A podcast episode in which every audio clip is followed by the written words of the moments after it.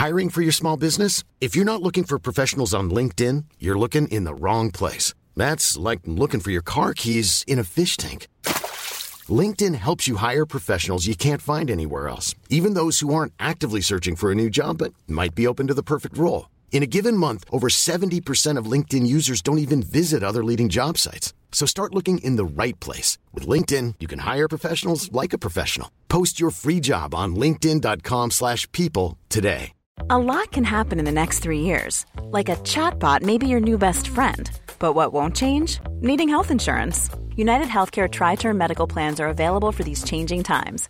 Underwritten by Golden Rule Insurance Company, they offer budget friendly, flexible coverage for people who are in between jobs or missed open enrollment. The plans last nearly three years in some states, with access to a nationwide network of doctors and hospitals. So, for whatever tomorrow brings, United Healthcare Tri Term Medical Plans may be for you. Learn more at uh1.com. Ryan Reynolds here from Mint Mobile. With the price of just about everything going up during inflation, we thought we'd bring our prices down. So to help us, we brought in a reverse auctioneer, which is apparently a thing. Mint Mobile unlimited premium wireless. Have to get 30, 30, bit to get 30, bit to get 20, 20, 20, bit to get 20, 20, bit to get 15, 15, 15, 15 just 15 bucks a month. So, Give it a try at mintmobile.com slash switch. $45 upfront for three months plus taxes and fees. Promo rate for new customers for limited time. Unlimited more than 40 gigabytes per month. Slows. Full terms at mintmobile.com.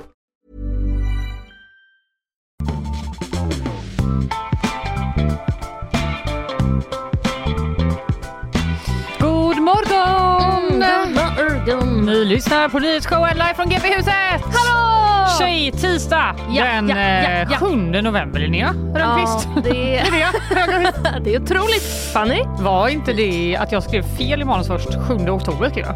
Nej, Men gjorde du det, det? men det känns lite skönt nu att det inte är det. Ja, nej, vi har kommit längre. November är här. Mm. Eh, idag ska jag prata om en eh, pojke som planerade en skolattack i Göteborgsområdet. Kom en dom igår. Vad ska du bjuda på? Eh, du, jag kommer bjuda på klättrare som har varit uppe i Karlatornet och gjort eh, livsfarliga klätterutsteg för Youtube-video, verkar det som. Jo. Och sen eh, också lite grann om att Klarna, som vi ju faktiskt pratade om förra veckan, nu har tecknat kollektivavtal. Wow, wow, Mm, wow. kommer en liten uppdatering där. Vi får Där höra från eh, deras VD. Yes, och du. Sen får vi gäst Else-Britt eh, Philipsson. Ja. Eh, arkeolog och eh, antikvarie på Göteborgs stadsmuseum kommer hit och berättar allt om Sveriges äldsta skelett, Österödskvinnan. Helt okänd för mig innan det här. Känd från SVTs storsatsning eh, Historien om Sverige kan Just väl det. säga. Mm. Som säkert en hel del människor har eh, gluttat på i eh, helgen. Det måste varit ett otroligt uppsving för Österödskvinnan att vara med i den. Hon bara Finally famous. Så gött. Sen är det bakvagn. Vad har du där då? Du, jag ska ta den här grejen som jag lovade att ta igår om eh, Eh, nu ska vi bara se om jag hittar skandalen på ost-VM. Ja! Vad är det för skandal? Jag har gått ett helt dygn och undrat och nu ska vi äntligen ta reda på det. Sen blir det också lite om eh, något som eh, tydligen Kalle Berg är väldigt rädd för. Man fastnade i sjöbotten, räddades av hundpatrull. Äkta Kalleberg culture och var rädd för sjöbotten. Exakt. Men Jag det ska- kanske fanns eh, anledning till det då. Ja, uppenbarligen. Mm. Jag ska prata om att eh, folk bröt sig in på stadsbiblioteket i helgen. Va? Det är den mysigaste nyhet jag någonsin har läst. Och eh, också Trafikverkets eh, stavfelsmiss och eh, kanske lite fynd av mynt. Låter kanske inte så kul. Fynd av mynt. Men det var Det ganska jag kul. hittade när jag skulle tvätta hemma i ett par byxor. Ty- Att jag, det har man inte gjort på flera år. Nej, det har man man har inte. ju inga mynt längre. Nej. Meep. Nej, jag saknar inte dem Vad alls. ska de faktiskt. hitta i utgrävningar efter oss? Ja, tänk, exakt. Olika chip bara. Snusdosor Ja. och eh, plektrum är det mycket i mina eh, tvättmaskiner kan jag ju meddela. Men hur mår du Linnea? Eh, bra What's up? tack. Alltså jag märkte att jag är lite extra krass den här morgonen. Ja, alltså du har varit på ett jävla humör. Jag vet. jag hänger ut det här nu. Ja, ja jag kommer det, säga som det är helt okej. Jag varit, det har varit en del svordomar och sånt. Men vet du vad jag kom på att det eh, hela började med? Nej. Det var att när jag skulle... Att du vaknar klockan 04.20. Nej, då, då kvittrar jag upp som en Disneyprinsessa. Yes. Men eh, det som hände var att jag skulle äta lite frukost här. Mm. Eh, skulle ta en sked ur eh, lådan. Mm. Då var den eh, helt nedgreggad med yoghurt. Nej. Alltså någon som hade lagt ner en smutsig sked i lådan och där eh, eh, svängde min morgon. Lättpåverkad. Ja, ja, min morgon började med att du skrämde mig eh, från vettet när Ja. stod och gjorde kaffe. Just och det. du skrek för du hade såna bra hörlurar. Precis, jag vet inte. Jag bara, Men vet du vad det var? Det är att jag vet ju aldrig hur högt jag själv pratar då. Nej. För att eh, man har musik. Och sen så tänkte jag att du har säkert också hörlurar. Så då tog jag i lite extra. Ja, det kan man säga. Eh, ja. Men eh, så kan man också börja sin morgon.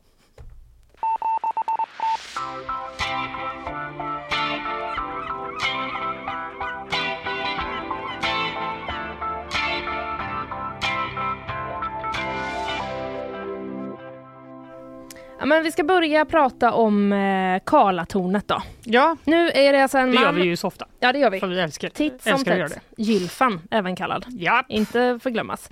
Eh, en ung man har då filmat sig själv när han tog sig högst upp i Karlatornet. Detta var inte sanktionerat av eh, Serneke. Men hur gör man det då? Mm, det kommer vi att... Du vet det eh, kanske? Ja men typ lite grann i alla fall. Det kommer också ett starkt starkt citat från eh, Johan Live som är presschef på Serneke längre fram. Mm. Som en liten teaser eh, nämner jag det nu. Oj, oj, oj. I alla fall, den här mannen då, han balanserade på balkar och han klättrade ut på kranen. Allra högst upp. Det känns ju livsfarligt. Ja, och det säger Johan Live också. Det är ju fullkomligt livsfarligt. Ja, Mm. det är ju inte som att du eh, inte dör om du trillar ner. Nej, det är eh, nästan 100% sannolikhet Det får man ändå säga. att det är. Mm. Eh, samma person då, den här mannen, har också tidigare klättrat upp i Älvsborgsbron. Jaha. Du kanske minns i september någon gång att eh, våra kollegor här på redaktionen rapporterade om en man som eh, liksom klättrade längs med de här, jag vet inte vad, man, vad de heter riktigt, men du vet den här, s- det är ju inte snören va? Själva häng... snören är det inte, Nej. men man kan säga att det ser ut som det. Ja precis. Väldigt hårda snören. Väldigt hårda. Gjorda av något annat material snören. än snöre. Ja. Kanske typ eh, metall och sånt. Ja, i alla fall. Det verkar som att det då är samma person. För i helgen så eh, lades det upp en video då på Youtube av eh, den här mannen som filmar sig själv då när han tar sig upp i Karlatornet en söndags eftermiddag ska det vara enligt uppgift. Det är inte helt säkert om det var liksom nu i söndags eller när det var. Nähä, det kan ha varit kan tidigare. Nej, det kan ha varit tidigare under eh, hösten men han talar i alla fall engelska med nederländsk brytning och eh, till synes, det låter som ett litet signalement detta, eller De, bara, är det nederländsk brytning här? Ja, det, ja. men då har vi säkert kollat upp det liksom. Så Mm. att, eh, det är så. Eh, I alla fall, han eh, då till synes utan svårigheter tar han sig högst upp i tornet. Där han filmar sig själv medan han balanserar på stålbalkar och klättrar ut i den fasta eh, kranen. Mhm. Eh, och han kommenterar också i videon hur, hur lätt det är att ta sig förbi eh, just, eh, eller i exemplet här då, en ståldörr där det också står tydligt att eh, obehöriga får inte passera. Eh, men det verkar som att han liksom bara kan så sticka in handen i ett galler bredvid och låsa upp. Ja men det, är- det är ju att han kanske inte är svensk då. Men vi svenskar, vi behöver bara en skylt. Ja, Så är det så här, du får inte gå in här. Ja, det gör man ju inte det. Nej, inte håller man på att försöka jättebra. öppna den dörren då. Nej, eller hur? Nej. Men det eh, framgår då på hans eh, kanal och eh, andra videor som han har lagt upp att han har tagit upp i ett stort antal höga byggnader och konstruktioner i Europa. Så det verkar inte vara det första, utan det verkar som att det här är kanske hans hobby lite grann, att eh, smyga sig eh, upp eh, där. Jag är ju verkligen emot hobbys. Eh, Ja just det, generellt, generellt. bara. Mm. Men det här tar ändå priset. det här känner jag verkligen. Hade du kunnat leva med någon som höll på med det här på helgerna? A- absolut mest osexiga jag kan tänka mig. Förutom killar som är intresserade av sport. Ja, För det går verkligen också bort. det går bort för dig. Jag vet Mm. inte varför jag berättar det, men eh, det kan ju vara viktigt för någon att veta. Det kan vara bra att känna till. Mm. De kanske för en liten lista över vad du, vad du efterfrågar hos en partner. Eh, men det är ju heller inte första gången eh, som någon faktiskt tar sig upp i Karlatornet. Du minns kanske att det har hoppats fallskärm? Ja, just det. Mm. I februari var ju det, så det börjar ju bli ett tag sedan nu. Men det var ju två fallskärmshoppare då som tog sig upp och hoppade från mellan 170 och 200 meters höjd. Kan man ju i och för sig tycka att de kanske borde sätta ett lås på den här dörren Mm, ändå. precis, man undrar ju eh, eh, det och därför så har också vår kollega Valdemar Lönnroth då ringt upp eh, Johan Live som vi hörde från i början. Ehm, och han eh, s- liksom, eh, får då frågan om, ja men eh, det är ju någon som har lyckats ta sig upp här hela Ja. vägen. Ja. Då säger han så här, en, byggarplats, en byggarbetsplats är ju alltid avskärmad för allmän, allmänheten, men det är ju inte någon hermetiskt tillsluten plats som ett fängelse. Okej. Känner du till begreppet hermetiskt tillsluten? Jag vet inte om han sa det för att bara inte få följdfrågor. Nej, men jag tror att han sa det för att, eh, alltså som ett liksom eh, eh, kraftord. För att det betyder ju att det är gastätt. Gastätt. Mm, det är liksom definitionen av en hermetisk tillslutning. Och det tror jag inte att det är på fängelser heller, för att de har väl ändå ventilation, tänker jag. Men han använder väl det för att liksom understryka att eh, helt liksom eh, hermetiskt tillslutet är det inte. Ja, jag hittar inget annat bättre. Nej, just det. Eh, nu men- har du trillat dit själv. Ja, precis. Men han säger i alla fall då att eh, vill man ta sig in på en byggarbetsplats så går det alltid om man verkligen försöker. Sen har vi de skalskydd som krävs och föreskrivs. Eh, personen har ju tagit sig upp via de publika delarna i tornet och där det är trapphus som måste vara öppna av brandsäkerhetsskäl.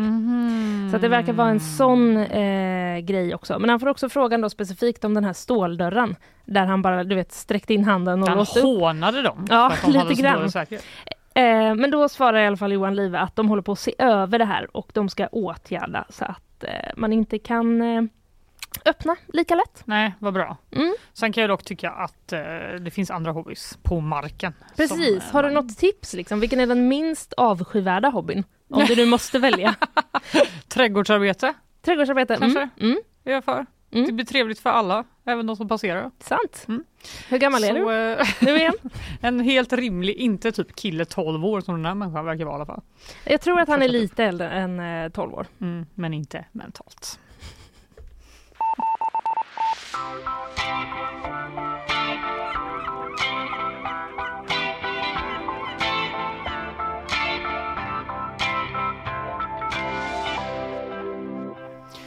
Okej Linnea, nu blir, det, nu blir det faktiskt rätt mycket information här va? Ja, Så nu, du får liksom luta dig tillbaka. jag spetsar öronen. Mm, för igår kom ju då en eh, dom mot en tonårspojke som eh, han dömdes för förberedelse till mord efter att ha planerat en skolattack på en gymnasieskola i Göteborgsområdet. Ja. Eh, Den här attacken hann då alltså stoppas av polisen eh, innan eh, och de inledde en förundersökning efter att den här pojken skrivit I will make Sweden Swedish again 11th May på TikTok. Mhm. Jag ska göra Sverige svenskt igen. Lite inspiration från, en, från Donald Trump. Ja, just det. Eh, I alla fall, eh, ungefär samtidigt som polisen då inledde en förundersökning så uppmärksammade även Säpo liknande inlägg på eh, appen Discord. Mm. Och de fattade misstankar om att ett allvarligt våldsdåd höll på att planeras då mot en skola i Storgöteborg. Det läser jag på gp.se. Bland annat hittade Säpo bilder på en pojke klädd i dödskallebuff. Du vet en sån tubscarf typ, som man drar upp över ansiktet. Mm. Som hade som en dödskalle och eh, även kombatväst med nazistiska symboler och en film där någon typ av sprängladdning detonerar i en skog. Oj. Eh, Alltså vad skö- jag känner själv att jag blir lite liksom, eh, det var skönt det känns att Säpo hade koll på det här. Ja, det hade de eh, helt enkelt Ja. eh, koll på. Ibland är det lätt att tänka att eh, man upptäcker inget förrän efteråt, men det är klart att de upptäcker massa grejer som vi aldrig hör något om. Exakt. Slår det mig nu? Du bara, det är så Säpo jobbar. just de berättar inte De allt de inte håller på att spana på. Nej. Nej, så är det. Eh, personen på eh, de här, bakom de här kontona och på bilderna kunde helt enkelt identifieras som eh, då en tonårspojke från Göteborgsområdet och den 24 mars så slog polisen till mot hans hem och hans pojkrum. Han bodde alltså Mhm. hemma. Han var ju inte så gammal då och det verkar liksom ha stuckit ut lite som det står på gp.se. Jaha. För här trängdes den ena nazistiska symbolen med den andra tillsammans med patroner, stridsvagnar i miniatyr och en stor granatreplika. Eh, I skrivbordet hittade man askar med explosiva varor som pyroteknisk blandning av svartkrut och pyrotekniska stjärnor. Brasklapp, jag vet inte vad det är, men det är alltså explosiva varor helt enkelt. Oj, Kanske något eh, som användes för att till exempel detonera den här sprängladdningen i en skog som Mm. fanns på eh, eh, Eh, Discord. Eh, men eh, de hittade också då eh, en sportbag på golvet och i den fanns en väst och två knivar. Och på ett papper i papperskorgen i rummet så stod det ett pojknamn följt av ordet skada. Och eh, en annan, inte namngiven pers- eh, person skulle dödas och dennes vänner skulle även de skadas då enligt de här papperna i papperskorgen. Eh, Den här namngivna personen ska tonåringen också ha kartlagt genom att bland annat spara ner den personens schema. Och han hade också ringat in en lektion på schemat den här veckodagen, alltså 11 maj, som han då hade planerat att genomföra det här dådet på. Så det finns helt enkelt en viss bevisning Ja. mot den här personen. Fy. Eh, I ett block som fanns i den här pojkens rum så fanns också ett manifest. Eh, det handlade bland annat om att våldtäkter, skjutningar och terror har ökat sedan Europa började hjälpa illegala immigranter. Och pojken skrev också att han tänkte på Eva Åkerlund, den här 11-åriga flickan som föll offer vid terrordådet på Drottninggatan eh, varje dag. Hon var ett offer för multikulturalism menade eh, den här pojken. Eh, han hade också målat en teckning som föreställde tre personer. Anton Lundin Pettersson som Mm. genomförde då skolattentatet i Trollhättan 2015. Just det. Fabian Sederholm som dömdes för att ha mördat två lärare på en skola i Malmö samt eh, en tonåring som knivhögg en lärare i Eslöv. Mm. De hade han målat en eh, liten teckning av. Och eh, när man gick igenom hans telefon så fanns det också en hel del material relaterade till skolskjutningar, nazism och terrorattacker. Och han hade också bilder på sig själv poserandes med vapen och där han stod och heilade. Han hade helt enkelt lämnat en hel del spår online Ja, på olika sätt. det, precis. Det låter ju ändå som att eh, det fanns eh, lite bevis Mm. att använda sig av för Exakt. polisen. Dessutom hade han då haft konversationer med personer om ett kommande dåd online. Mhm. Och han uttryckte själv att han kommer att gå till historien. Bland annat skrev han att han skulle göra en Trollhättan. Oj då. Ja, I chatten skrev han också, eh, tänk hur mina föräldrar skulle reagera om de visste vad jag egentligen pysslar med. Och eh, ingen vet vad jag planerat, inte ens min bästa vän. Och den enda nackdelen är vad fan min farmor och farfar ska tro. Ja. Oj. Det är ju ändå lite speciellt att han satt i sitt pojkrum och eh, planerade Ja. detta då. Eh, och nu har man ju då, det här var ju i mars som de Mm. eh, besökte hans pojkrum eh, och det, nu har det ju hållits då massa förhör såklart med honom inför eh, rättegången och han, i förhören så har han förklarat då att eh, han under hösten 2022 började komma in i nazistiska kulturer online. Eh, Jag började tycka att eh, de som begår skolattacker, att de var häftiga, sa han i förhör. Och berättade att han dessutom har chattat med personer som genomfört och dömts för denna typen av brott och att han såg dem som sina vänner. Jag började se upp till dem, jag har blivit typ radikaliserad, medgav han själv då i förhören. Och bekräftar också att han eh, skulle ha utfört vissa handlingar den 11 maj. Men när förhörsledaren frågade då vad skulle ha hänt den 11 maj, då svarade han då skulle jag gå in på min skola och hämnas på mobbare. Okej. Men med det sagt så nekar han dock till brottet liksom förberedelse till mord. Han Mm. har gjort då vissa med- medgivanden men han säger att han inte hade för avsikt att döda någon, han skulle bara skada dem, typ knivhugga dem i axeln, sa- säger han i förhör. Eh, och angående den här då dödslistan Ja, som eh, polisen hittade då i hans papperskorg så sa han ja, men det låg i min papperskorg. Jag hade ju slängt den Jaha. som någon slags bevis för Mm. att eh, han inte skulle då eh, döda någon Nej. av de personerna på och han medgav dock att den här namngivne eh, skolkamraten var en person som retade honom. Mm. Eh, och det här manifestet som han hade skrivit förklarar han med att det var ett sätt för honom att skriva av sig sin ilska efter att han hade fått eh, elaka kommentarer i skolan. Och han hade också då påbörjat eh, ytterligare ett manifest med inspirationskällorna Hitler och Breivik. Okej. Ja. Vad fruktansvärt obehagligt att... eh, Det får man säga. Ja. Det får man verkligen säga. Eh, igår kom då domen. Pojken dömdes då för förberedelse till mord samt brott eh, mot lagen om brandfarliga och explosiva varor samt brott mot vapenlagen. Mm. Eh, och enligt ett utlåtande från Totalförsvarets forskningsinstitut FOI, Oj, FOI. ja, eh, skriver en analytiker att hen aldrig sett ett fall av radikalisering som så tydlig följer eh, en sorts mall eller skolboksbeskrivning som i detta fall. Det har varit en gradvis upptrappning. Mm. Eh, personen skriver också att det här med motivet, eh, är, liksom, motivet för dådet är en blandning av personliga och ideologiska Oj. Ja, stäng av lite ljud här. Mm. Eh, och enligt tingsrätten då så motsvarar det här brottet straffvärde upp till fyra års fängelse för en vuxen person. Mm, Men eftersom pojken då var i 15-årsåldern vid tillfället för gärningen så motsvarar då straffmätningsvärdet 10 månaders fängelse. Eh, men för att döma honom till fängelse Mm. då krävs det synnerliga skäl eh, eftersom han var så ung då. Och det tycker inte tingsrätten att det finns. Istället så döms pojken till ungdomsövervakning i tio månader. Och ungdomsövervakning, Ja, vad känner är- du till? Nej, jag skulle precis fråga vad betyder det? Exakt, jag kände inte heller till men det är nå- någonting som infördes då 2021. Det Jaha. innebär att man eh, bland annat eh, då, den som avtjänar straffet har regelbundna träffar med frivården och man kanske inte får lämna sin bostad då under särskilda tider och vanligtvis så övervakas det med en fotboja. Mhm. Så det kan man väl Aha, tänka sig är det som kommer ske. Men man kan ändå liksom gå i skolan och så låter det som då? Ja, kanske. Ja. Vet ej faktiskt. Det står inte här exakt hur det ska gå till. Men eh, den här pojken ska också då betala ett skadestånd till den namngivna målsäganden på drygt 50 000 kronor. Mm. Så eh, en radikaliserad eh, person helt enkelt. Ja. Online-radikalisering. Men Säpo var på det. Skönt. Så obagligt också för den här namngivna personen Ja, kan jag tänka mig. Typ det samtalet från polisen. Du, eh, det här har vi hittat. Det finns eh, faktiskt citat från den här eh, personen i, eh, från, det är från förundersökningen då på Mm. g.se. Där den säger Gud vad obehagligt ungefär. Ja. Kan man ju förstå. Ja, det kan man verkligen. Ja, eh, förberedelse för mord alltså. Det var vad den här pojken dömdes till för en planerad skolattack på en gymnasieskola i Göteborgsområdet.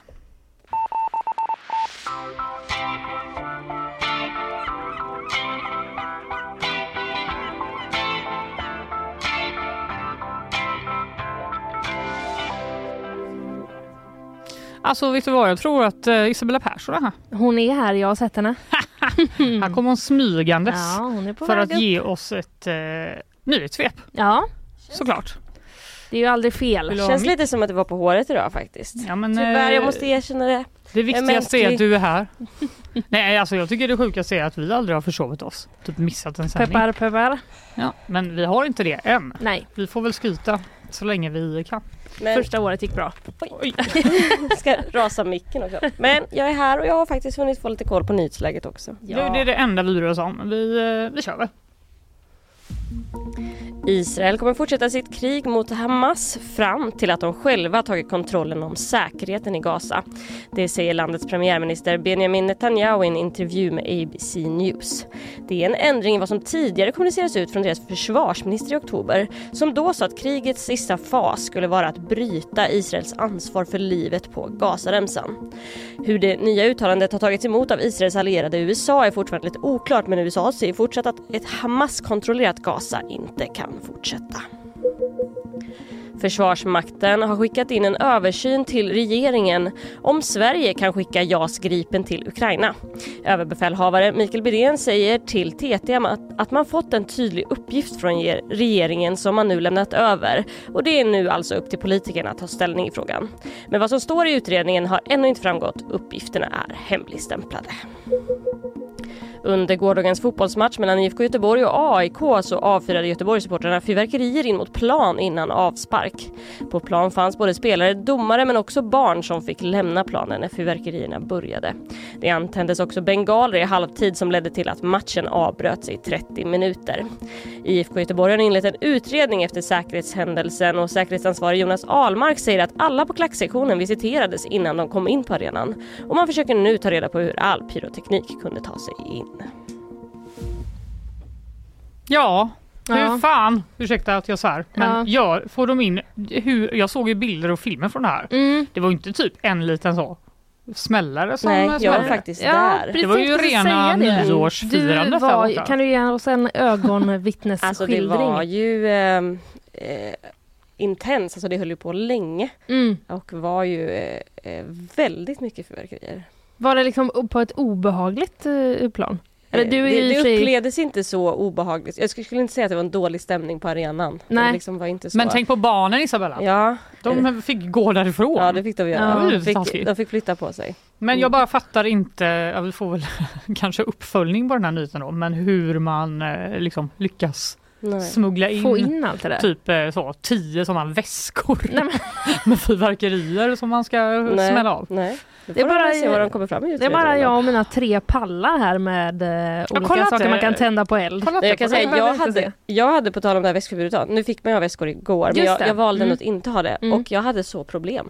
För Ja. jag skulle få plats med mina, alltså det, plats med mina grejer i fickan så jag hittade min telefon på ena sidan och min plånbok låg på andra sidan och sen hittade jag min mössa längre bort. Alltså allting bara ramlade ur mina fickor. Eh, Jaha! Du vet så för att man håller på liksom trängs där med liksom Ja, ja, ja, ja. och sådär. Så att eh, det där väskförbudet det var lite Men det besvärligt. kommer bli nu att alla tjejer kommer tyvärr få ha sån Leif GW-väst på sig på alla events. Just För att det. få plats med sin Om skit. väskan Liksom. liksom sitter fast på kläderna, Ja. då är det en ficka. Ja exakt. Exakt. Mm. Grattis alla singlar.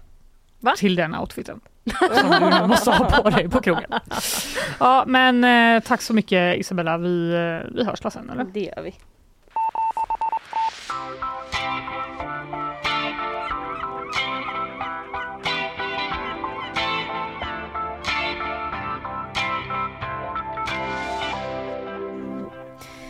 Då Fanny, ska vi återknyta till ett ämne vi pratade om eh, förra veckan. Mm. Klarna, Ja. de har numera kollektivavtal. Mm. Grattis. Eller? Ja, eh, det har ju varit ett ganska högt tonläge och det, här på sluttampen var det också så att Unionen varslade om strejk Mm. och den skulle faktiskt ha brutit ut idag. Jaså, ja, då är det väl Mm. lite grattis ändå. Ja, De, Eh, De har ju eh, liksom lyckats avstyra det eh, i alla fall.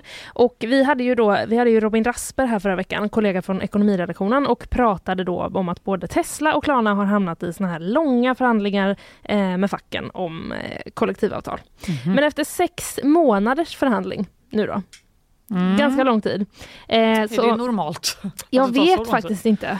Nej, inte jag. Men det är väl också så att många företag redan har kollektivavtal. Mm. Så det är kanske inte så ofta man hamnar i den här helt nya situationen. Ja.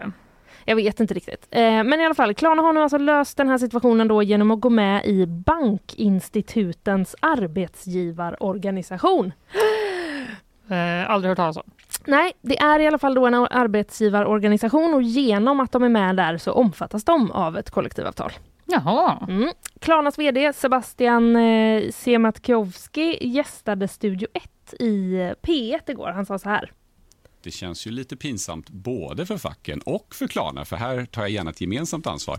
Att vi sex månader in i den här processen så är det ingen som har reflekterat över det faktum att vi är bank och reglerad verksamhet och att det är väldigt speciella villkor som gäller.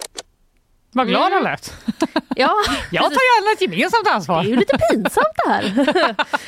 eh, ja, Ja, Jag okej. vet inte riktigt vad Unionen hade sagt om det här. De kanske har reflekterat över att Klarna är en bank. Ja, det, Eh, det får man väl anta. Ja, det får man väl anta. De var inte med i det här De bara, eh, inslaget. Vad sjukt. Ja, precis. Men eh, i alla fall, Klarna verkar ju inte ha eh, reflekterat över det tidigare då. Nej. Han gjorde också en intervju med eh, TV4 igår där han sa så här.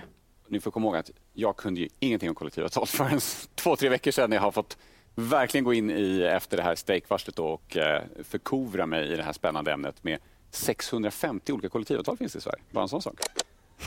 Bara en sån sak. Varför låter han som en sån kille på högstadiet som bara jag har lärt mig något. Jag- ska ha ett föredrag. Men han har han har- 677 bergarter finns det i Sverige. Ja, ja, men okej, han, Men har han- satt sig han- in i det här nu. Ja, han har ju liksom någon peppig form av ton i rösten. Mm. Eh, som, Startup-tonen. eh, Ja, precis. Exakt. Även i andra förhandlingar. Ja. Eh, programledaren i alla fall där då i TV4, Anders Pilblad, han eh, kommenterade och sa att liksom så här, eh, är inte det lite sent inkommet i matchen att du inte hade koll på kollektivavtal för två, tre veckor sedan? Liksom? Har du inte varit intresserad av det här? I ett halvår. Ja, och Men då eh, svarar då eh, Sebastian Siemiatkowski att eh, han kan inte vara inblandad i allt som sker på Klarna och att det är då eh, citat ett annat gäng som höll på med det där. eh, som alltså skötte eh, förhandlingarna om kollektivavtal Ja, okej. innan. Ja. Eh, men det är i alla fall det är i alla fall där eh, man är nu. Så att eh, de är medlemmar då i, alltså i Bankinstitutens arbetsgivarorganisation och omfattas eh, numera av kollektivavtal.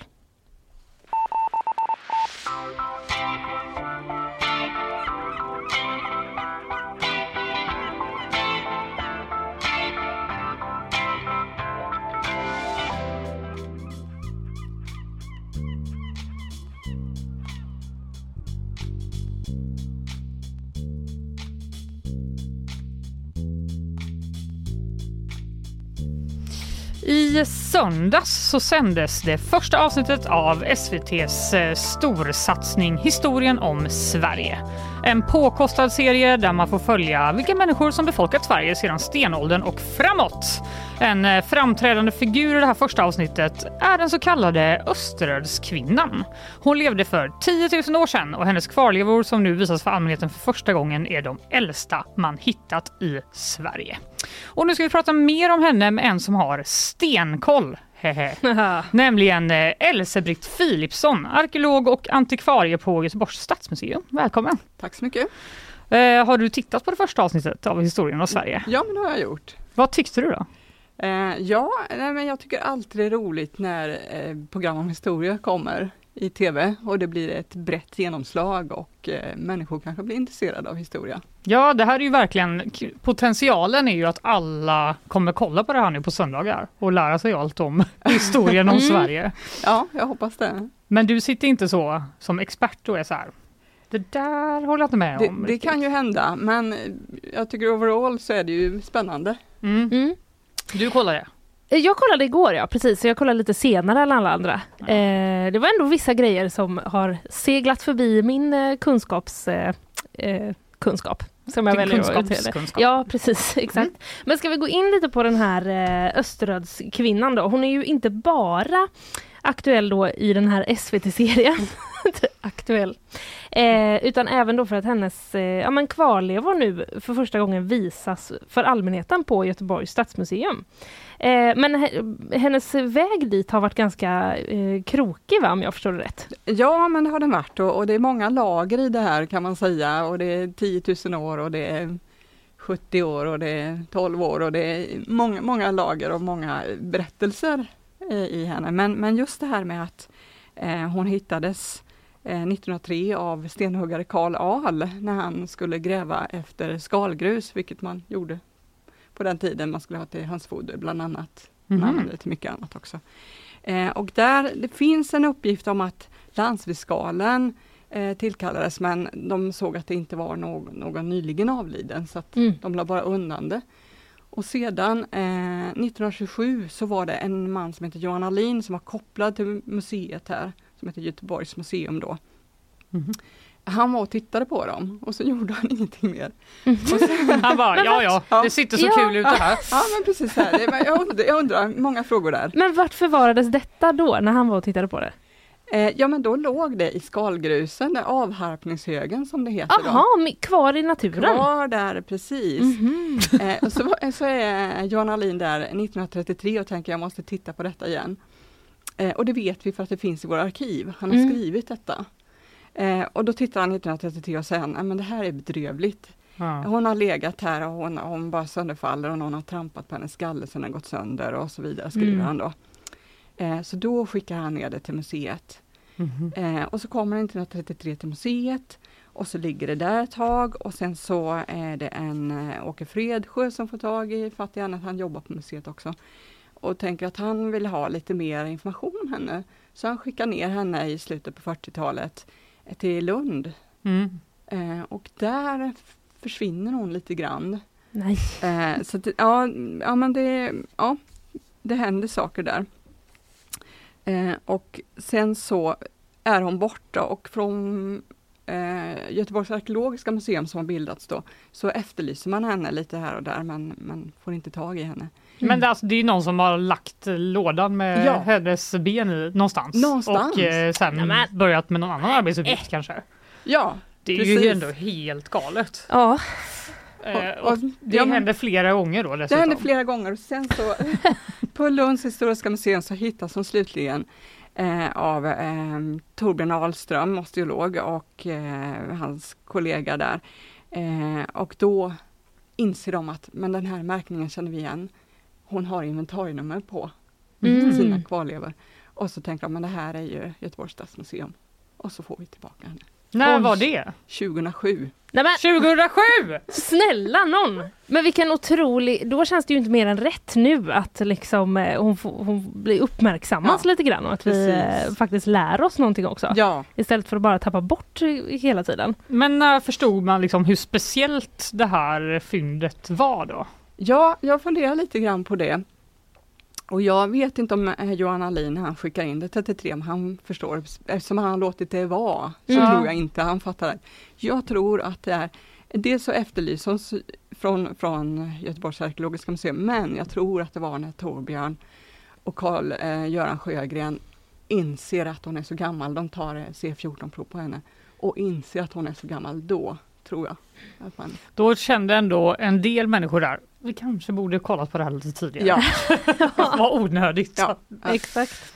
Men hur, eh, liksom, hur känns det för dig då, alltså som, som arkeolog, att, eh, att Sveriges då liksom äldsta skelett har legat eh, så i, i en låda så pass länge?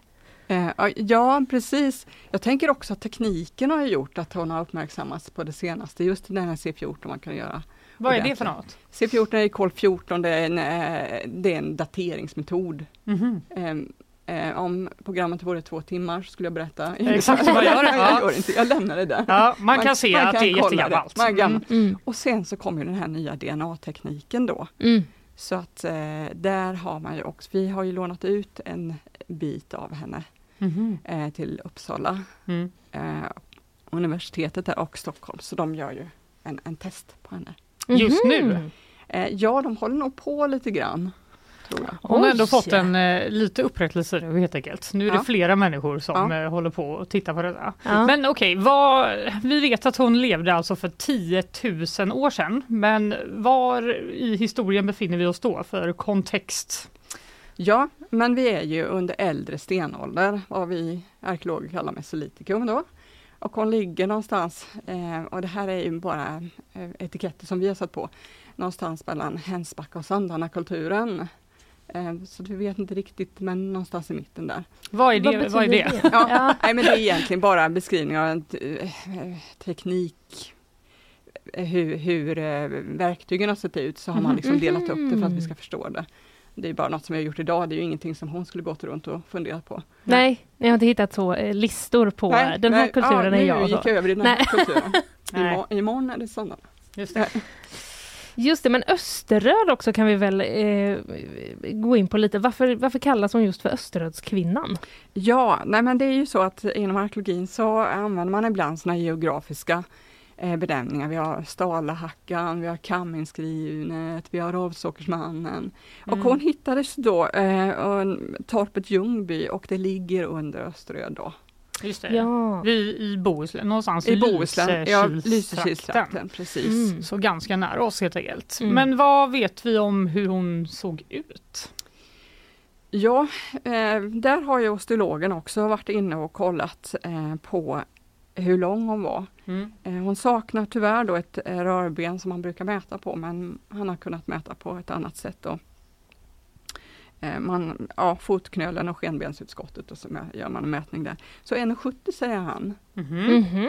Att, Ganska långt spontant. Man tänk, eller jag tänker att folk var kortare för. Ja, eh, precis. Och detta eh, adresserar jag också till en eh, forskare och då sa han att eh, och nu kom vi, in, kom vi in i förväg på att, att hon kom, hon har ju på något vis eh, sina rötter både från de människorna som kom eh, nordöst ifrån Mm. och de som kom söderifrån, då, sydvästifrån. Mhm. Just det. Eh, och då sa han att eh, lite längre är de från nordöst. Ehm, d- min kunskap sträcker sig inte där så jag litar på vad han sa där. Ja men det är väl bra. Jag läste också någonstans att hon hade då fysik som en elitidrottare. Ja, Hur, hur då? ja men det stämmer att, att man kan se då på, eh, jag antar att de tittar på muskelfästena i, i benen då, att Ja. hon var väldigt eh, atletisk. Mhm. Mycket i och för sig eh, aktiv livsstil på den Ja, tiden får man väl anta då. Ja. Och så blev hon uppemot en 70 år va? Hon blev upp mot 70 år har man konstaterat. Ja, otroligt. Ja. Är det gammalt för en stenåldersmänniska? Vet man det? Ja, Alltså det, det finns lite olika diskussioner där men, men just det här att om man håller sig fri från infektioner eller större skador som kan ge Just det. ehm, Benbrott eller? Precis, man ramlar och slår sig rejält och får in infektioner i kroppen så, ehm, så skulle man kunna bli 70 år då. Wow! Ja. ändå. Ja, ja, verkligen. Ibland tänker jag att man hade dött liksom bara så. Men vi har ju en mänsklighet Ja, som har klarat sig igenom. Så att, Jo, om någon hade släppt ner dig och mig i stenåldern så hade Ja. det kanske inte gått så bra. Det hade Men, nog inte eh, gått eh, toppen. Nej. Men i det här första avsnittet då om eh, historien om eh, Sverige, då fokuserar eh, man ju ganska mycket på just hennes hudfärg. Var det liksom oväntat även för forskarna när man insåg det? Eller? Jag, jag tror att när man började, det var ju ett antal år sedan man började titta på, man hade, fick den här DNA-tekniken, så, så var det väl så att då, då blev man nog lite överraskad. Mm. Eh, här kanske eh, de forskare som har tagit DNA på Österrikskvinnan kanske inte, de förväntar sig kanske något sådant. Mm. Ehm, Alltså att hon hade ganska mörkt pigment. Ja, mörkt eh, svart hår sa de och bruna ögon då. Har Mm. Ja, eh, vet man något mer liksom, om hur hon levde och bodde och liksom? Ehm, ja, ehm, jag tänker det att ehm, hon måste ju ha varit, jag tänker bara att också, hon var ju väldigt kompetent att leva till 70 år när man inte har så mycket hjälpmedel. Mm. Ehm, fantastiskt. Men hon, ja alltså vi får tänka oss att det var mer ett skärgårdslandskap där. För att det var mycket mer vatten. Mm. Eh, inlandsisen hade tryckt ner marken så att det var mycket mer vatten. Eh, ganska, det var lite varmare nu, så det var ganska behagligt. Men det var ändå så att hon var tvungen att skaffa sig sin mat varje dag. Eller om Mm. hon ville äta varje dag. Eh, så lite hassel, buskar, eh, lite lövträd, däggdjur, landdäggdjur. Eh, och sen så tänker jag att fiske också. Just det, Just Ja, stod... eh, Ja, ja, havsdäggdjur. Men en, liksom, en jägare och samlare var hon, kan man säga det eller? Ja, Mm. eh, precis. Och där är ju också fiskare med i det här. Just det. Ja. Eh, och det finns andra platser från eh, Hänsbackatiden man ser att delfiner har man till exempel tagit. Ja, Oj! så det fanns i Jaha. våra trakter. Men Ha. gud. Eh, men eh, verkar hon ha haft ett bra liv? Kan man säga något om det? Efter de här skeletten? Ja, ja, det, ja, jag tänker det att hon eh, hade nog haft ett bra liv. Och man tittar på, eh, man kan utläsa på, i tänderna då så hade hon en tredjedel av hennes kost var från marint, från havet. Oj, kan man utläsa Man det från utläsa- tänderna? Ja, det är fantastiskt. Ja, det är faktiskt Wow. otroligt. Dessutom så kan man utläsa att hon inte växte upp där hon var, blev begravd utan lite längre inåt landet. Ja. Mhm. Hur kan man veta det? ja, Jag får panik. Precis, någon tittar på dina tänder Fanny. Så. Ja, ja. Här är det Hon var 30, inte lycklig hon. 30 ost och vin. Ja, exakt. Jag tror inte någon kommer ha anledning att kolla sen. Nej, Det finns så väl dokumenterat vad jag gör ändå. ja, precis. Det sköter du, eh, sköter du själv. Mm. Men vad vet man då om eh, när hon väl dog 70 år gammal? Vet man vad, vad som gjorde att hon dog? Nej, så det vet vi inte riktigt. Vi, vi kan se på lite skador som man hade men jag tänker också eh, när man kommit upp i 70-årsåldern här så lite artros och lite ja, mm, beninflammation och så vidare. Så att, eh, men vi ser inte nu kan jag säga eh, vad hon har dött av. Nej, det är inget tydligt liksom Nej. att eh, våld eller något sånt där, vad man Nej. kan se i alla fall. Nej, det kan vi inte se. Vad hade man, eh, kommer jag bara att tänka på nu, alltså liksom, vad hade man för kläder på den här tiden? Men precis, eh, jag har funderat också på det och det är ju så att eh, i den mån man behövde kläder så eh, måste det ju varit antingen då gjort från naturen eller skinn. Mm. Mm. Var lite varmare då. Ja, lite varmare så att men det kan vara praktiskt att ha kläder. Det, var, det fanns ju vinter då också så att Ja, just det. päls Mm. och skinn. Och det och skyddar, skyddar väl också Ja, till viss mån. precis. Ja, men det här är alltså då det äldsta skelettet som man har hittat i Sverige. Vad kan man liksom säga att man har fått reda på genom att studera henne som man inte visste innan? Ehm.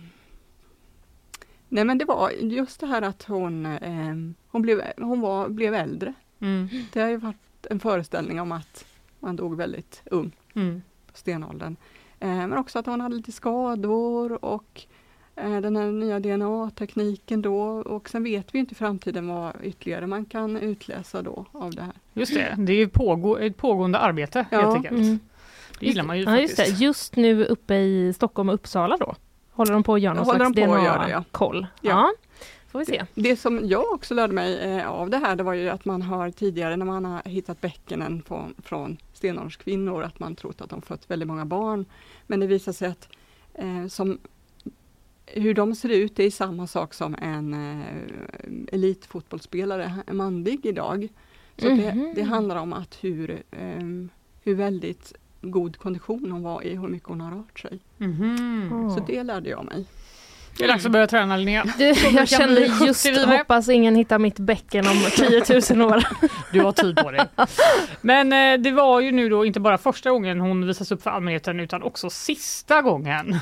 Ja. Vad det verkar. Ja, visst. Varför då? Vi säger det just nu därför att eh, egentligen när vi samlar in mänskliga kvarlev på det här sättet så eh, det är väl inte meningen att de ska liksom pedagogiskt visas utan de ska vara ett underlag för forskning då. Mm. Och nu, är hon ju, nu kan vi ställa ut henne men hon är ju väldigt skör, spröd Mm.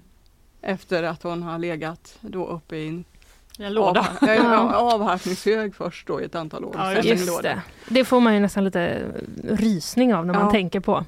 Men eh, om det är så att man vill se henne, har man tid eh, då ännu? Ja, ett halvår nu så hon kommer vara utställd. Mm. Så att, ehm, ja, vi hoppas och sen så finns det ju foton på henne också. Just det, men då har man ändå lite tid att eh, ta sig till eh, Göteborgs stadsmuseum helt enkelt. Precis. Kanske få en liten tur av dig. det kanske man kan få om man bokar det. Om man bokar det, det tycker jag. Det var ju väldigt kul att du kom hit, eh, Elsebeth Philipsson, arkeolog och antikvarie på Göteborgs stadsmuseum. Tusen tack för det. Tack så mycket.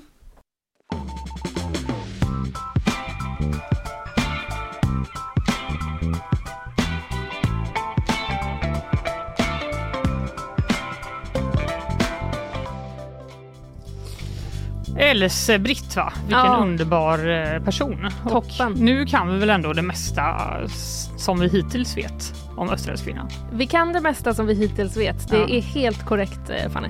Jag har inte sett historien om Sverige än. Så Nej. jag tänkte att jag ska gå hem och kolla på det. Hur kan du, du kan inte jobba på den här redaktionen utan att ha sett Nej. det? Jag tyckte det var tillräckligt svårt igår. Ja just det. När alla pratar om Mm. Det är ju så med lägerelds-tv. Det, så är det. Finns fortfarande en sån. Men eh, nu ska vi prata om något helt annat. Vi ska ju få ett nyhetssvep. Ja, vi börjar i, ehm, ja, i Sverige. Yes. I Ja. Sverige. Där eh, eh, vi har tidigare ju pratat och det har rapporterats om väldigt fulla fängelser. Ja, det har vi Många. haft uppe några Mm. gånger. Just det. Många som behöver en plats i våra fängelser och eh, det har liksom pratats om att det ska byggas ut och så vidare. Och så vidare. Men nu tänkte jag prata om en strategi som eh, kriminalvården ökat. Mhm. Som hade, eller de har börjat jobba mer med. Det är att allt fler slussas ut från fängelserna. Va? Ja, Det känns inte som det rimmar ihop med eh, hårda tag och längre straff. nej men det är tydligen då att eh, det finns sådana utslussningsboenden. Ja, ja, ja. De- Man blir inte släppt, nej. Nej, nej men det så tänkte jag också att då va, okej men man, man har ju villkorlig dom och så kanske Mm. man tar lite åt Mm. ena eller andra hållet på det. Men det det. här handlar om utslussningsboenden.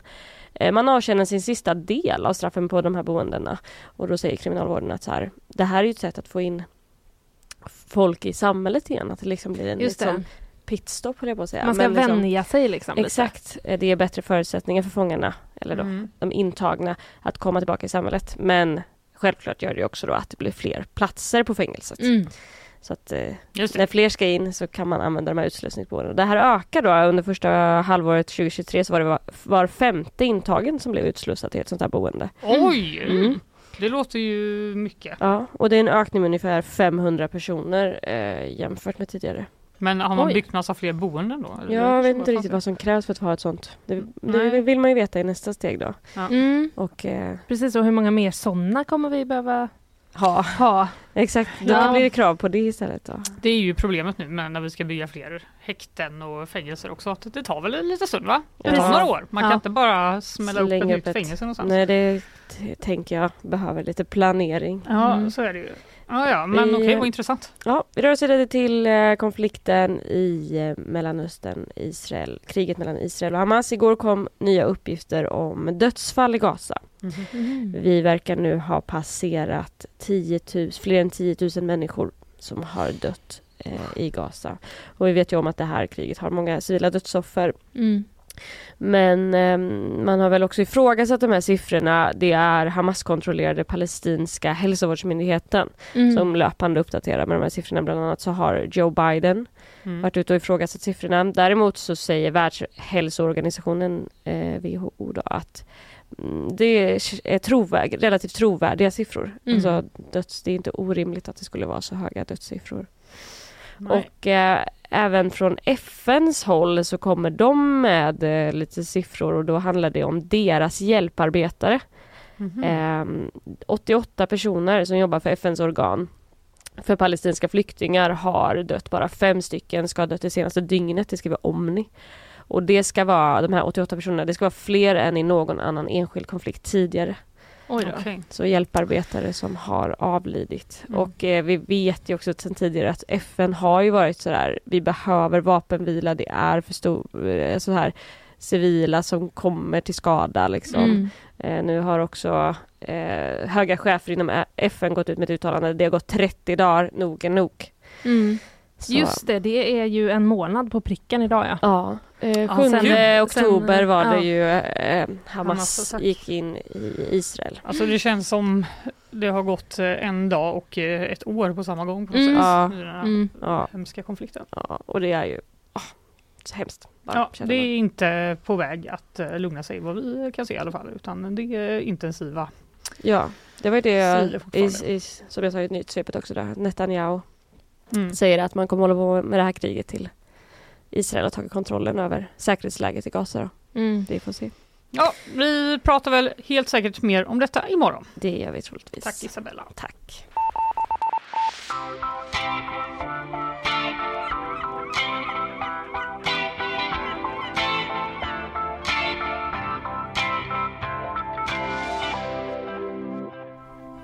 Nu ska vi helt byta ton Ja, till eh, den mysigaste nyheten jag någonsin har läst som jag sa i början av programmet. Men typ otroligt att jag nästan står fast för det faktiskt. Jag har så höga förhoppningar. Om jag inte minns fel så var det en rubrik som inte, som inte skrek mysighet direkt. Nej, du, eh, du gick inte igång. Men så här var det då. Stadsbiblioteket i Göteborg. Det var stängt. Just det. Mm. Men en dörr hade lämnats olåst av misstag. Mhm. Tänker man ju direkt cynisk som man är. Aj, aj, aj. aj. Aj, aj. Det kan inte, du vet vad som händer i Karlatornet. kommer någon, gå sån in där och upp. slå sönder något Ja, eller förstöra hoppa fallskärm något. där nere Ja, ha en någon- fest Ja. kanske eller något sånt där. Nej, men så här var det då enligt P4 Göteborg. Fy, över 400 personer besökte bibblan. 200 böcker lånades ut. Men ingenting blev förstört. Är Fattar det du sant? vad mysigt? Va? Jag får rysning! Jag säger ju det! Vadå, vadå, vänta lite nu. En dörr råkade vara öppen och det gjorde att 400 pers bara Som var så sjukt sugna. Alltså, på Är biblioteket. inte det här beviset på att det här med att ingen läser böcker, det är ju totalt eh, påhittat. Det är ju helt påhittat. Folk kan inte, ingenting kan stoppa Men dem. herregud, det här är så gulligt Fanny. Jag vet. Vadå, så det var liksom 200 av de personerna då gick fram till någon sån liten lån, eh, che- checka ut dig själv disk och bara blipp Japp. blipp. Så här står det. Det var en minst sagt förvånad verksamhetschef som blev kontaktad av sin kollega i helgen. Först tänkte jag att det kan inte stämma, säger eh, Anna-Karin Elf då till eh, P4 Göteborg. Mm. Eh, för stadsbiblioteket då skulle hålla stängt under alla helgona. Ah. Eh, men, och när hon då kom eh, fram till sin arbetsplats så möttes hon av flertalet besökare precis som vilken dag som helst. De hade inte förstått att biblioteket egentligen var stängt. De var förvånade, de tyckte väl att det var lite tomt, Ja. säger hon. Människorna på biblioteket betedde sig som vanligt. Många satt och läste tidningen, några familjer befann sig på barnavdelningen, andra sökte efter böcker i datorn, berättar Anna-Karin Elf för radion. Det är ju så sjukt gulligt. det är otroligt gulligt faktiskt. Ingenting blir förstört. Det är helt fantastiskt att man som göteborgare kommer in i ett tomt bibliotek och behandlar det så kärleksfullt, Ja. säger hon. Sammanlagt hade det stängda biblioteket 446 besökare och 245 böcker lånades ut. Det är ju sjukt ju. Va? Alltså Det göteborgare, vilket underbart eh, folk. Ja, verkligen. Men jag kan också i och för sig förstå det för att det är ju ganska stort på stadsbiblioteket. Så Ja, det, det skulle ju kunna, det. det. skulle ju verkligen kunna vara att man går in och bara eh, inte nödvändigtvis ser någon i personalen men inte tänker på att det är konstigt. Nej, alltså de är ju ofta ute och springer och Precis. kanske hjälper någon. Tipsar eller och hjälper till att leta. lite böcker. Ja, och det är ju eller det här hur? som händer när man gör också allt, att du kan låna allt. Du behöver inte gå till en Nej. bibliotekarie längre för att låna en bok. Nej. Du, går till en sån liten Blipp blipp. Ja, och sen när du ska lämna tillbaka din bok. Blipp, blipp. Exakt. Mm. Det- Tydligt Linnea! ja, men. Tydligt! Men, Hur sa du eh, inte lätt? Sa du? Blipp, blipp. Nej, nu höjde jag någon slags eh, liten ton där. Blipp, blipp. Nu sänkte jag istället. Okej, jag slutar med det här. Men eh, känner du till att eh, på vissa bibliotek i den här stan så kan man också få gå in efter stängningstid? Nej men det här är typ min dröm. Ja, det här är... Men Menar du alltså att det är stängt Nej men så så här. att personalen har gått hem men man kan ändå öppna dörren? Ja. All eh, personal har gått hem men med hjälp av typ ditt lånekort så kan du så här liksom blippa in dig själv och så får du vara inne på biblioteket. Det är ju inte dygnet runt tror jag. Men det är liksom ändå typ på kvällen efter de har stängt. Så får du vara där inne eh, helt själv. Sitta så och kan och- du kan sitta och läsa, du kan låna en bok och eh, gå hem och liksom allt sånt där. Detta har jag hört men aldrig testat själv. Men enligt uppgift så ska det funka så här i alla fall i Guldheden. Du, nu, Guldheden, bästa stället. Nu är det du och jag som kollar upp det här. Vi kollar upp det. Tar en liten kvällsdejt på biblioteket. Ja, gud vad mysigt.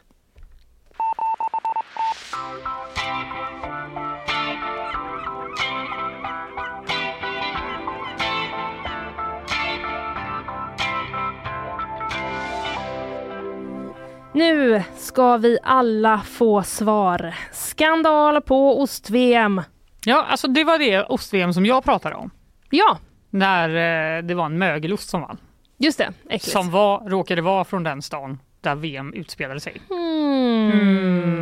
Mm. Just saying. Ja. Ja. Rösta fram en mögelost till bästa ost om det inte är korrupt.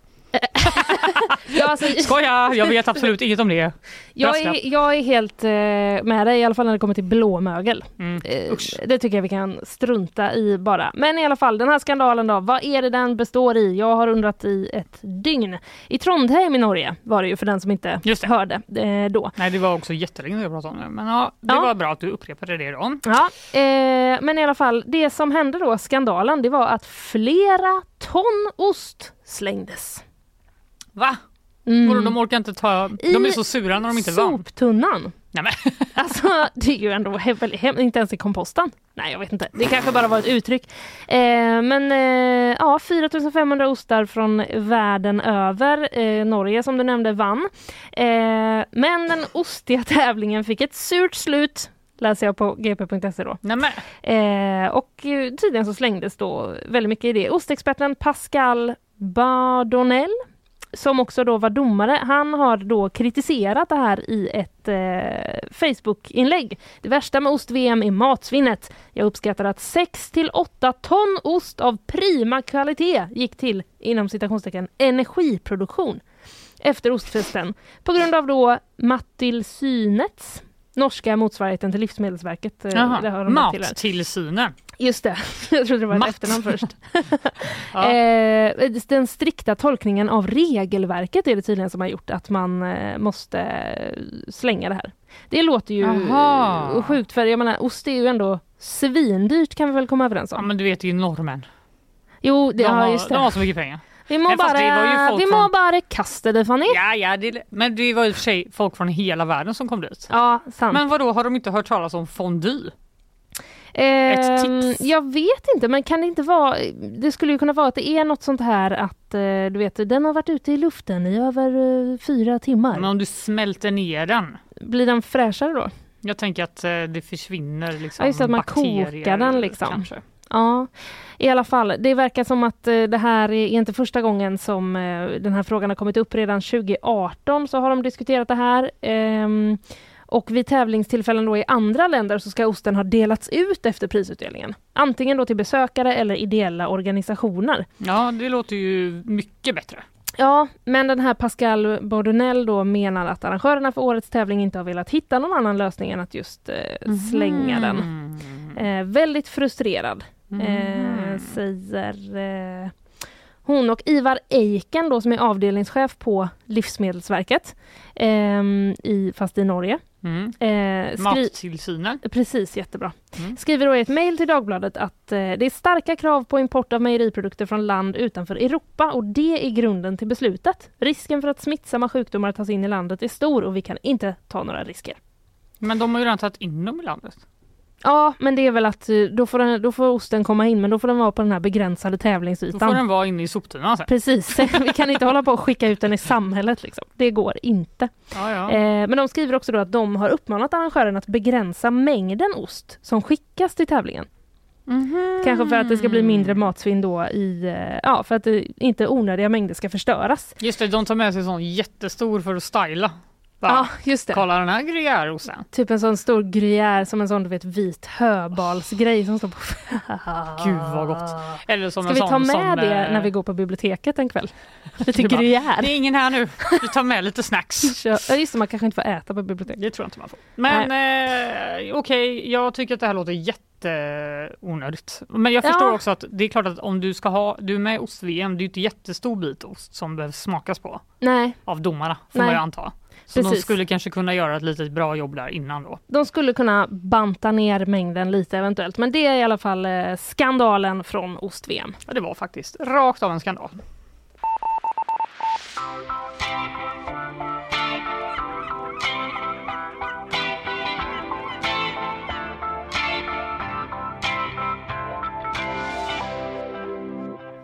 Du, nu ska jag ta faktiskt en lite gammal nyhet. Mhm. Jag säger det bara nu för att eh, jag tycker att den är så pass eh, anmärkningsvärd. Ja. Att jag ändå vill ta upp den.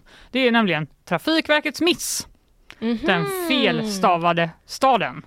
Staden vi pratar om är då Ulricehamn som har blivit Ulricehamn. Ulricehamn. Alltså Ulricehe hamn.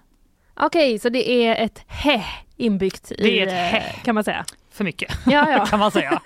Eh, nej, det är inte kommunfullmäktige som beslutat om ett namnbyte på staden. Det är en miss från Trafikverket. Det skriver Aftonbladet. Och det var då i förra veckan som det var en liten skylt i Falköping som eh, uppmärksammades. Den sitter liksom uppe med syftet då att visa vägen till Ulricehamn. Mm. Eh, men eh, ja, som det står, skylten ser ut att ha skapats i all hast.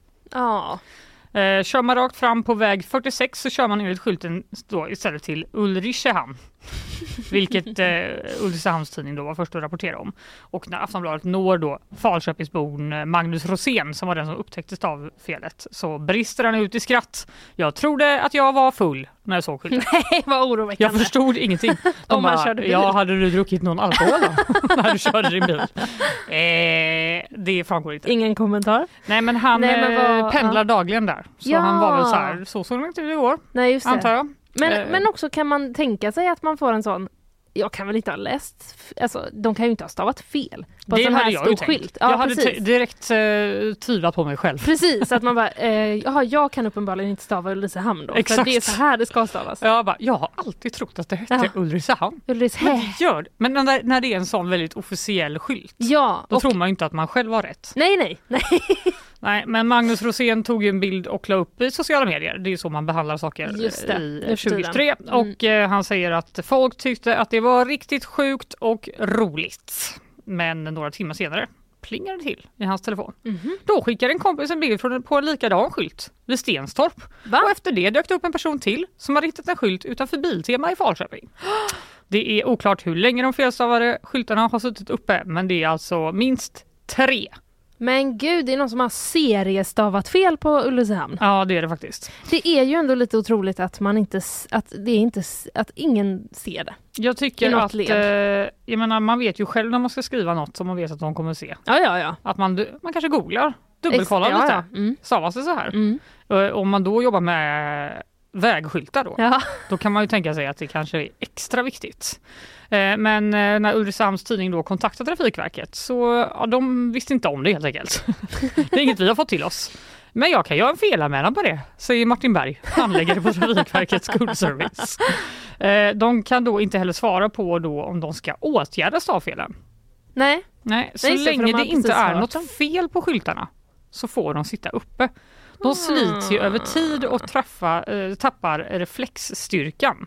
Så när de inte längre uppfyller kraven så byter vi ut dem. Men jag menar, det låter ändå som att det kan ta Det låter som att det kan ta ganska, lång tid innan Ja. reflexstyrkan har Precis, risk- slitits ner. Ja, risken blir ju att alla går runt och tror att det är så här Ulricehamn stavas. Jag tycker att det är lite respektlöst Ja. mot staden Ulricehamn. Men det lät ju ändå som att det, var inte helt säkert om de skulle. Nej, eh, sen säger han faktiskt så här. Eh, I det här fallet när skyltarna är felstavade, då kan det vara så att de byts ut på grund av det. Ja. Så jag tycker att vi ska upprätthålla eh, heden här för Ulricehamn. Ja, men det och det ser med. också verkligen inte rätt ut. Eh, det nej, är men någon jag- jävla stockholmare vet som har du- gjort det här. Är det inte det eller? Jag säger det bara, det är du, det alla tänker. Jag fattar känslan av är jag full? Ja, det Eh, när man tittar på den bilden faktiskt. Ja, jag med. Det är lite så man känner. Man blir lite yr. Ja. Men eh, jag vet inte. Här blev det galet i skyltningen med bildtexten också. Stackars Ulricehamn. Ganska mäktigt namn i och för sig. Verkligen.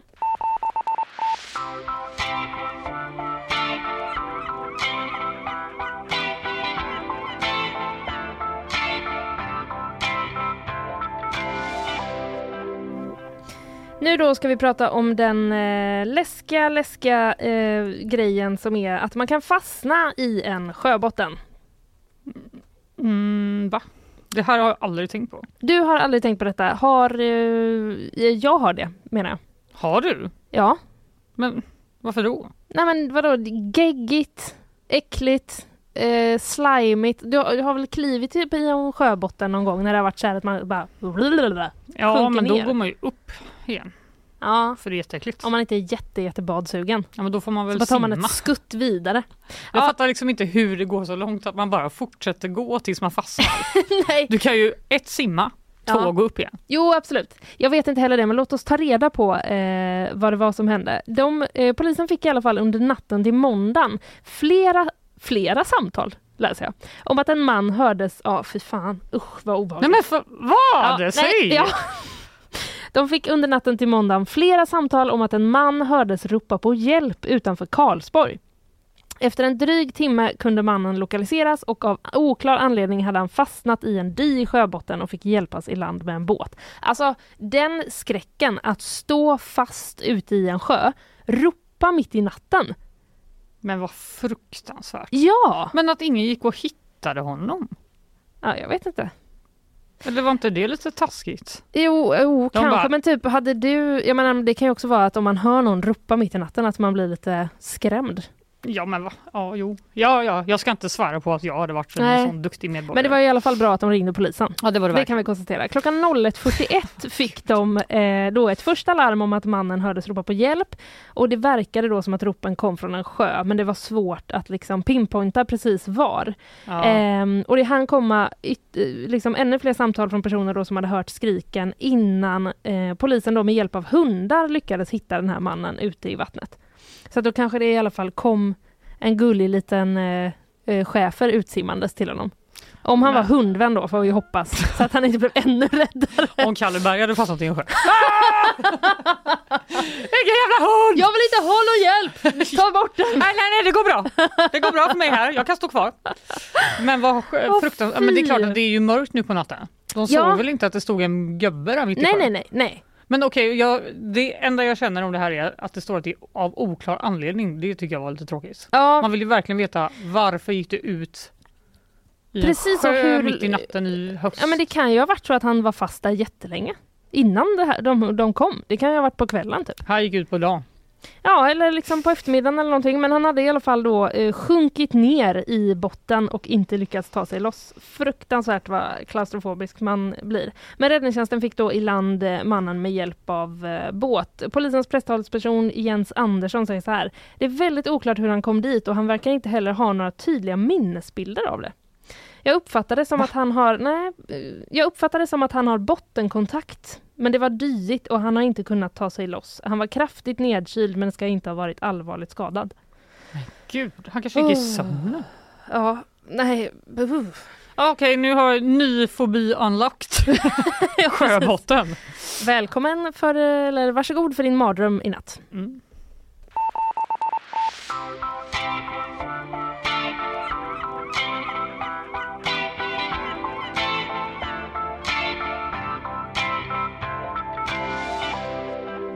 Jag tycker vi stannar i vatten, fast oh. med mer positiv eh, touch. Jättebra, vi behöver liksom motverka den här paniken. Ja, för jag läste i morse att eh, tiotusentals antika mynt har hittats utanför Sardiniens kust.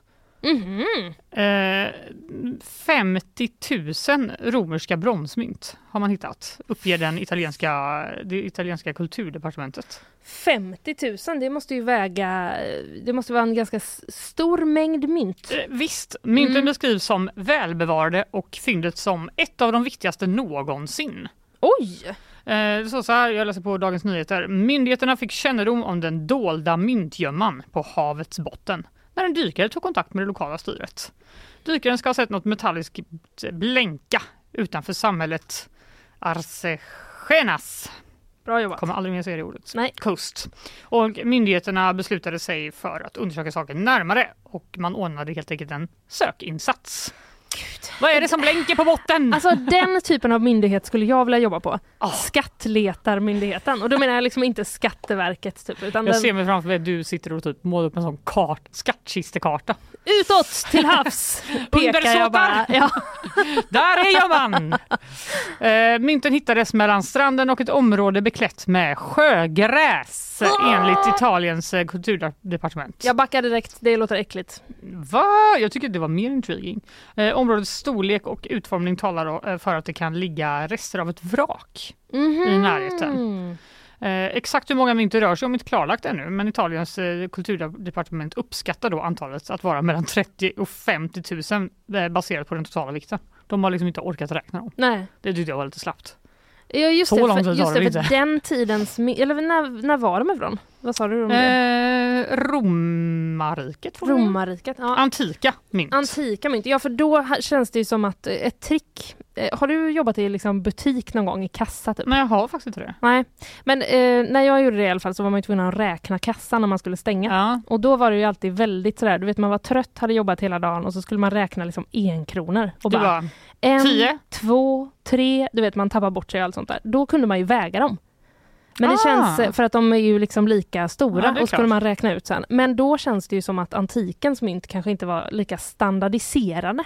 Nej, säger det är mina fördomar, men jag vet inte. som har tillverkat dem för hand va? Ja, det känns ju så.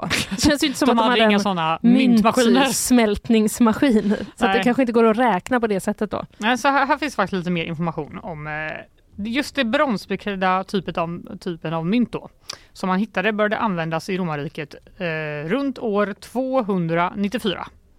Mm. Och de äldsta mynten tros därför vara från ungefär den tiden. På många av mynten är, oh nej, Diocletianus. En romersk kejsare. Åh, oh, det här känner jag igen. Eh, som, ja, han var kejsare i Rom 284 till eh, 305. Just det, den här... Eh, kan du säga det ordet? Nej, det kan jag inte och vi ska gå vidare snabbt men det är ju ett, ett namn man kan göra massa olika skämt på. Det, det kom tillbaka till mig nu direkt när jag läste det här. Jaha. Man kan, Aha, ja. anus. Ja, det är jag inte. Ja. I alla fall den här personen, eh, han var då avbildad med olika ins inskriptioner på mynten och de är i ett utmärkt och sällsynt skick av bevarande. Eh, men det jag tar med mig från det här är ju att hur fan kan det ligga liksom vad är det mer som ligger där på botten? Hur, hur kan ingen ha hittat det redan? Hur kan ni, alltså fattar du hur många dykare som är där utanför Sardinien och myser? Ja, det måste, ja, eller hur? Det är ju inte så ett, något obehagligt ställe att dyka på känns som. Nej, det är väl toppenmysigt. Tänk dig också vara den dykaren och bara det är ju, hej är det Skattletarmyndigheten. Det är ju blänkt. Är det, är det Rönnqvist på Skattletarmyndigheten? kan du skicka hit ett gäng eller? Du bara, va? Sjögräs? Nej, vi kommer inte. Det, det låter jätteäckligt. Citat för äckligt, så det jobbar inte vi med. Ja, jag undrar om dykaren tog ett mynt med sig. Det kan vi ju aldrig veta. Men vi kan hoppas!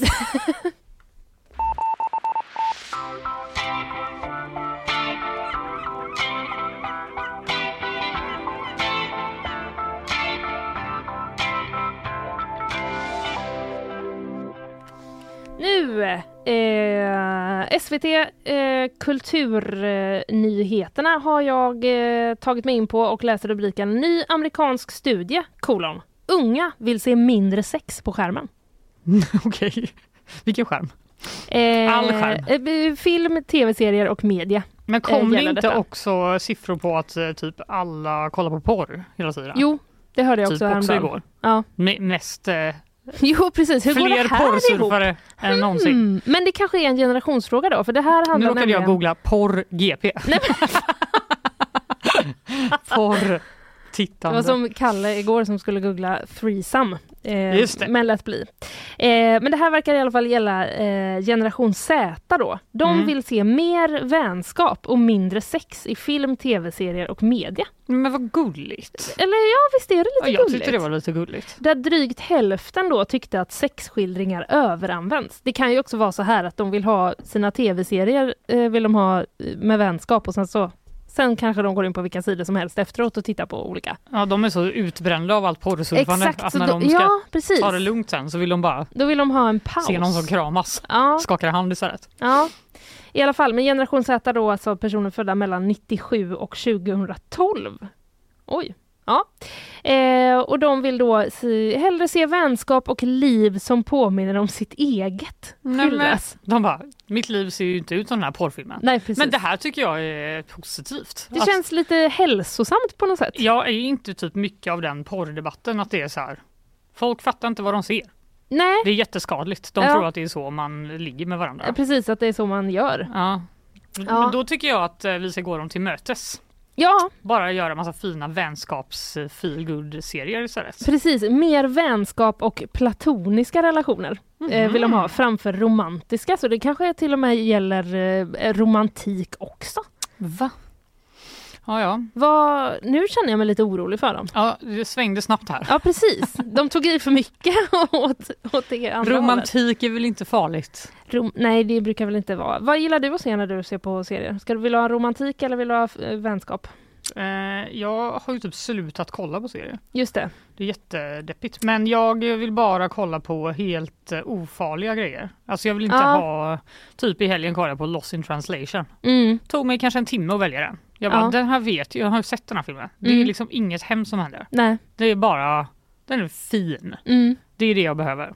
Jag vill inte ha någon, eh, något traumatiskt. Men tror du inte att det, kan inte det vara lite samma sak då? Jo, det kanske är så. För jag kan också... Det här är alltså en film jag verkligen rekommenderar till de här eh, generationerna, Ja. X, Xarna, Z. Z. Mm. För det, det, är inget, eh, det är inget våld, inget sex. De är ju vänner. Det är ju en gammal man Mm. och en ung kvinna. Ja. Som är, det är lite i och för sig underton där. Man Är det lite underton? Man vet inte riktigt. Nej, okej. Men de är ju vänner. Ja, men eh, trigger warning då, generation Z. Men ge den ändå ett försök, eh, kan man säga. Ja, det tycker jag. Mm. Det Inget sex i den.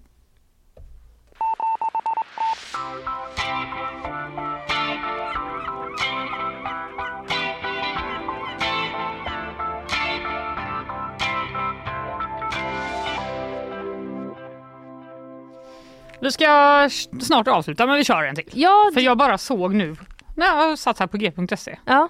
Kinas mest obekväma butik hänger 120 meter upp i luften.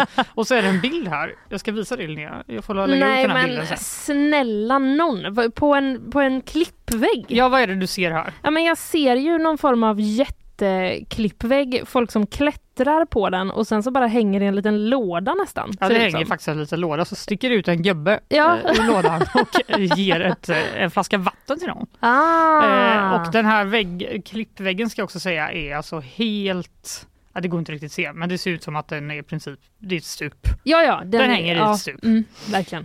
Det står att det är ett naturområde då, Shinitshai, som är känt för eh, sina natursköna vyer och höga berg. Eh, ett östasiatiskt mecka för klättringsentusiaster Mm. som då blev särskilt uppmärksammat 2015 för att då öppnade Kinas första bro med glasgolv. Åh, Där. obehagligt. Varför någon skulle vilja gå på den förstår jag ej. Men nu har då det här området börjat trenda igen Mm. i social media på grund av då den här affären. Just det, ja, men det känns ju TikTok-vänligt. Ja, det får man säga. Mm. Eh, På 120 meters höjd ligger då butiken som monterats fast i ett av bergen och de klättrare som har glömt sin vattenflaska på marknivå kan köpa sig en ny eh, från butiken. Eh, på kinesiska sociala medier då kallar man den för den mest obekväma närbutiken i Kina. Oj. Och enligt en chef för den här naturparken så tar det 90 minuter för klättrarna att ta sig in till den affären. Oj. Eller in till, jag tror inte man kan gå in i den. Nej just det, men upp till. Hänga Men- utanför affären. Vet du att eh, nu fick jag svindel Mm. av, för att jag tänkte på eh, att man skulle ha lyckats klättra hela vägen upp till den och sen ska man liksom sträcka sig till bakfickan för att ta fram sin telefon. Swisha. För, för att liksom så betala med. Och då, då, bara, vi tar bara kontanter här.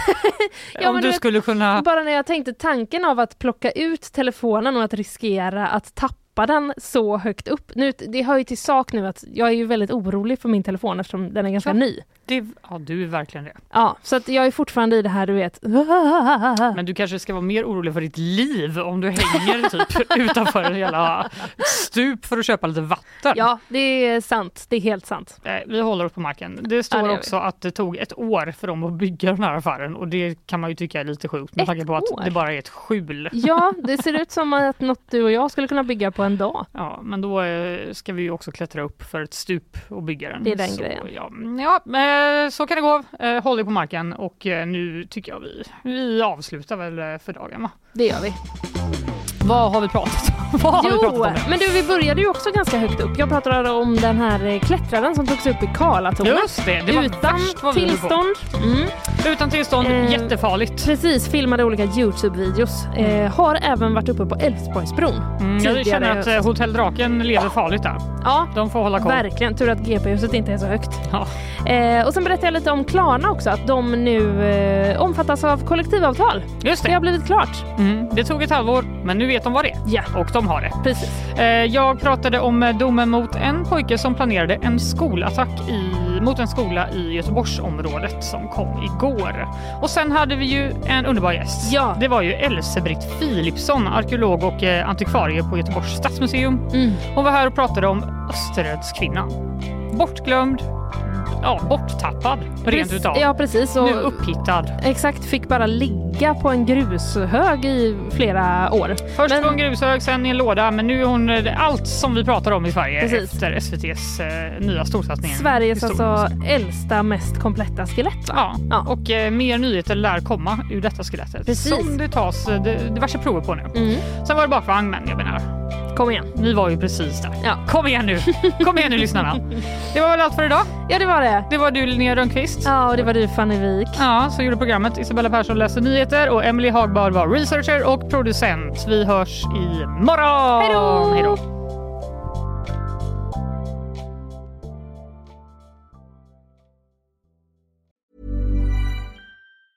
Planning for your next trip? Elevate your travel style with Quince. Quince has all the jet setting essentials you'll want for your next getaway, like European linen, premium luggage options, buttery soft Italian leather bags, and so much more. And is all priced at 50 to 80% less than similar brands. Plus, Quince only works with factories that use safe and ethical manufacturing practices. Pack your bags with high-quality essentials you'll be wearing for vacations to come with Quince. Go to quince.com slash pack for free shipping and 365-day returns. Need new glasses or want a fresh new style? Warby Parker has you covered. Glasses start at just 95 bucks, including anti-reflective, scratch-resistant prescription lenses that block 100% of UV rays. Every frame's designed in-house with a huge selection of styles for every face shape. And with Warby Parker's free home try-on program, you can order five pairs to try at home for free. Shipping is free both ways too. Go to warbyparker.com slash covered to try five pairs of frames at home for free. warbyparker.com slash covered. Imagine the softest sheets you've ever felt. Now imagine them getting even softer over time. That's what you'll feel with Bowl and Branch's organic cotton sheets. In a recent customer survey, 96% replied that Bowl and Branch sheets get softer with every wash. Start getting your best night's sleep in these sheets that get softer and softer for years to come. Try their sheets with a 30-night guarantee. Plus, get 15% off your first order at bowlandbranch.com. Code BUTTERY. Exclusions apply. See site for details.